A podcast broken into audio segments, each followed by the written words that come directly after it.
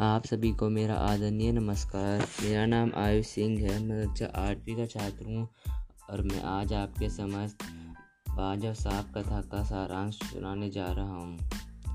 यह कहानी निर्मल वर्मा के द्वारा लिखी गई है और यह दो अलग अलग प्राणियों के जीने और सोचने के ढंग के ऊपर बनाई गई है। समुद्र के किनारे एक ऊँचे पर्वत की अंधेरी गुफा में एक सांप रहता था। और उसी पर्वत की अंधेरी घाटियों में एक नदी भी बहती थी। सांप अपनी गुफा में बैठा सब कुछ देखा करता था। नदी की गरजती लहरों के मध्यम भी वह स्वयं को सुखी और सुरक्षित मानता था। एक दिन खून से लथपथ बाज उस सांप की गुफा में आ गिरा। वह पंखों को फड़फड़ाता, धरती पर लौटता रहता। बाज को देखकर सांप डर गया और कोने में सिकुड़ गया। पर जब उसने सोचा, बाज तो मरने ही वाला है, वह हिम्मत करके बाज के पास खड़ा हो गया। उसने मन में खुश होते हुए बाज से पूछा, इतनी जल्दी मरने की तैयारी कर ली?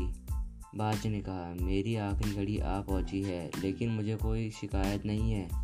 मैंने ज़िंदगी के सब सुख भोग लिया है, परंतु तुम दुर्भाग्य से कभी भी आकाश में उड़ने का आनंद नहीं उठा पाओगे। फिर सांप बोला, आकाश में रखा ही क्या है? क्या मैं आकाश में रेंग सकता हूँ? मेरे लिए तो गुफाई भली। फिर बाज ने जब गुफा को देखा तो वहाँ चट्टान की दरारों से पानी टपक रहा था और भयानक दुर्गंध फैली थी। फिर बाज के मुँह से चीख फूट पड़ी, काश मैं सिर्फ़ एक बार आकाश में उड़ पाता। फिर सांप बाज को चट्टान के किनारे से उड़ने की कोशिश करने को कहता है और बाज आशा, और बाज में आशा जाग जाती है।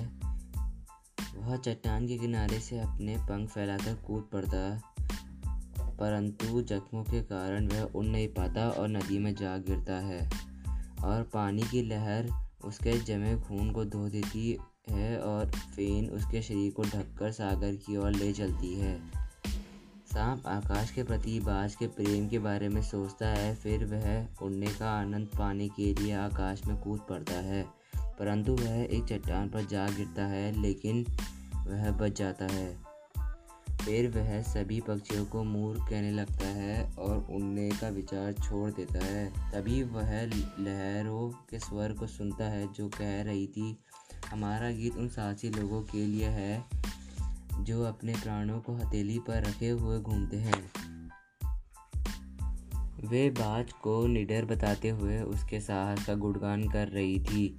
इस कहानी से लेखक यह कहना चाहते हैं कि जो निडर और साहसी होते हैं, बाज की तरह वही सफलता की ऊंचाइयों को छुपाते हैं। धन्यवाद।